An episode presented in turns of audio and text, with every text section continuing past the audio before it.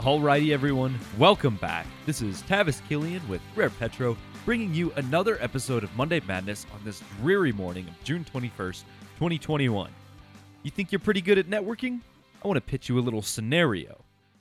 Imagine this you're at an oil and gas networking event, and while having a drink, you run into someone who researches the market and other oil and gas subsectors. He gives you his card and tells you he will provide free information regarding current events, and all you have to do is follow him on LinkedIn so that you're subscribed to his content. I'm talking price analysis, inventory reporting, updating on geopolitical events, and the man offers to do it for free. Do you take him up on it? I'm sure some of you listening said, well, duh, that's free info to take advantage of. Of course I will take him up on it. Well, if that is the case, I sure hope you are subscribed to this podcast. We deliver the same information at no cost to you. So go ahead and bump right into that little subscribe button. Consider it the exchange of a business card. You can even add myself or the Rare Petro team on LinkedIn should you ever want to reach out to us or simply stay up to date on what the hell is going on because it is bound to be a wild year. But I know you didn't come here to listen to me manipulate you into subscribing. You came here to learn all about the most revealing statistics and biggest current events, so let's do it. First, of course, WTI pricing.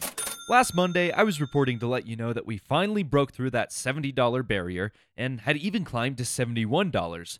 Lucky for us, pricing remained strong through the week. It climbed through Wednesday, where it encountered a high of $72.83, just under $73, before dipping to a low of $70.33 on Thursday.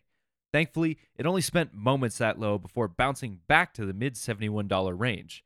Currently, the price is about $72.81, so I see no reason why we won't see prices of $73 in the next week or so. Considering that the low was still above $70, I think the price should be comfortable here for quite some time. More banks and more analysts are eyeballing an $80 target in the near future, which is a position Rare Petro has maintained for quite some time now. Don't believe me? Simply search price or demand on rarepetro.com and you will encounter some old periodicals and podcasts and other early segments that will back me up. The world is slowly returning to the way things once were, and that includes drinking more and more oil. At this point, there are a few articles circulating around highlighting the demand and how it's outstripping the supply, and I recommend you check into those as it could establish some groundwork for you to draw your own conclusions. Ultimately, the price is in a fantastic place right now, especially when you consider it was only $40.73 a year ago today. Next, the rig count. We've spent all of 2021 kickstarting more and more activity, so why stop now? That's right, nine more rigs in the week, bringing the total to 470, which is 204 more than we had a year ago. Talk about growth. In 2021 alone, we have seen 119 new rigs. If we dive a little deeper, we see that the DJ Niobrara came out swinging with a 50% rig increase, bringing their total from 6 to 9. Move over Permian, there's a new kid on the block. Speaking of the Permian, it was only able to post one more rig, but that still brings its total to a whopping 237.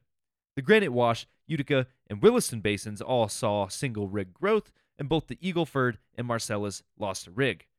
The Marcellus appears to be losing steam because that is the third rig it has lost in about a month, dropping its total to about 27. It should come as no surprise that these new rigs are mostly drilling horizontal oil wells. I gotta say, a phenomenal week for the rig count, especially for Colorado, and it seems like this new price point is unlocking lots of areas that may have previously been uneconomic. So let's keep bringing that total and price. Lastly, of course, is the inventory report, which you could have already known had you signed up to Rare Petro's weekly Thirsty Thursday inventory report. If you missed it, I'll fill you in right quick, but in the future, you can catch them on rarepetro.com or even see them passing by on LinkedIn, usually on Thursday afternoons. Both the API and the EIA predicted about 3 ish million barrels of drawdowns. The actual report showed that the API reported an 8.5 million barrel drawdown, and the EIA reported a 7.35 million barrel drawdown, absolutely smashing their estimates. This puts us at the seventh straight week of drawdowns. Even if a few drawdowns in May were shy of half a million barrels, the last builds we saw were only 600,000 and 90,000 barrels. Sure, demand is improving worldwide, but there are definitely some players who are thirstier than others, like China, who continues to buy and use hydrocarbons like their lives depend on it. Gasoline showed up to the party with yet another build, but that is a report from the 11th, so we should be seeing a more updated report soon enough. Despite that most recent build report, prices are still up about 2 cents a gallon from the previous week. Other distillates saw a small build, but the huge crude draws really overshadow everything else. Overall, a 10 out of 10 phenomenal week for our statistics. What's not to like about climbing WTI prices, a growing rig count, and shrinking inventories? I think this summer is going to be a whole lot more fun than last, so be sure to strap in and join Rare Petro on this wild ride. Next, our stories. If we take it on down to Louisiana, we've got a huge landmark in the era of the drilling moratorium. Judge Terry A. Doughty of the U.S. District Court in Monroe ruled that the Biden administration lacks the right to stop leasing federal territory for drilling and production without approval from Congress. This is especially bad news for the administration, as a majority of Congress is Republican, and pushing it into that territory could result in a lifting of the ban. This preliminary injunction was drafted to support the states that are harmed by the lack of revenue being generated from lease bids and tax. The states currently suing the federal government include, of course, Louisiana, Alabama, Alaska, Arkansas, Georgia, Mississippi, Missouri, Montana, Nebraska, Oklahoma, Texas, and West Virginia. The Interior Department responded to the order saying they would comply but continue the review of current leasing and permitting practices.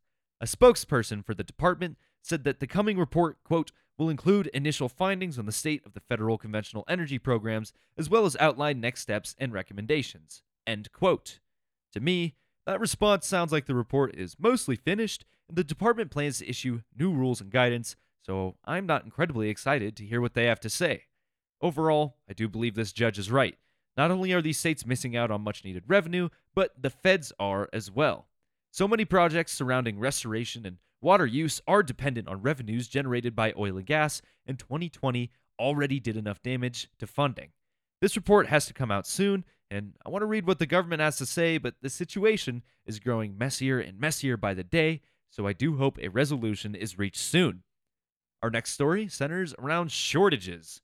There's a shortage of anything anymore. I mean, lumber, computer chips, workers.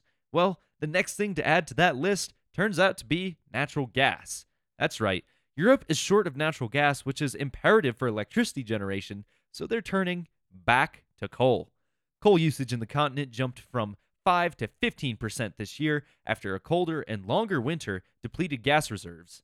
Germany, the Netherlands, and Poland are some of the largest offenders who are turning back to coal to resume regular levels of power generation. While this is beneficial for coal producers, especially when you consider that they've been breaking record after record for coal pricing, it has also pushed Dutch future gas prices higher than anything since about 2008.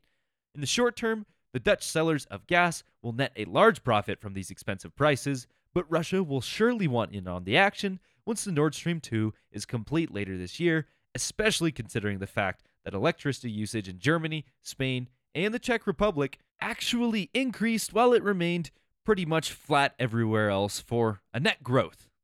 This certainly does not bode well for some European countries who will be attending climate talks in Glasgow later this year. And while we are on the topic of shortages, I'd also like to talk about electricity shortages in the West that are a result of a crippling drought. The California Department of Water Resources is in charge of eight hydroelectric facilities that are estimated to operate at about 30% of their 10 year average generation. If that wasn't bad enough, streamflow forecasts for Utah, Wyoming, Colorado, New Mexico, and Arizona are among the five driest on record. Think of Lake Powell, the main reservoir that feeds into Nevada's Lake Mead, where the Hoover Dam makes use of the water for power generation. Well, Lake Powell is projected to receive only 25% of the water it normally would between April and July. I'm sure you listeners have heard about this heat wave already. People are being asked to reduce their power consumption in some places so as not to strain their electric grid, but of course, that rarely works. I would not at all be surprised if we saw some rolling blackouts in more states, kind of like California saw during their wildfires last year. Things are just getting drier and drier, and states that would have been able to supply excess electricity to California probably need it now, so hopefully things don't get too bad out here in the West. All energy is good energy, especially when there's an energy deficit, so it is possible we'll see some old coal and diesel plants start back up, kind of like we saw in Europe, so that everyone's energy needs and wants can be serviced. But that is the end of this episode. Yes, things are heating up, no pun intended, and I think we will be seeing high oil prices for quite some time now. So join Rare Petro for the ride and be sure to subscribe. If you'd like to have a more direct impact, please reach out to us. You can contact us at podcast at rarepetro.com and I will read your email directly. Tell us what you liked about an episode. Tell us how you feel about one of the segments. Provide insights to things that we may have left in the dark. Really, whatever you want to say. If you do that, we'll likely mention it on the next episode, and we will be entering your name into a little giveaway so that you can get some Rare Petro swag. Again, this has been Tavis Killian with Rare Petro, and until we see you next time, take care, everybody.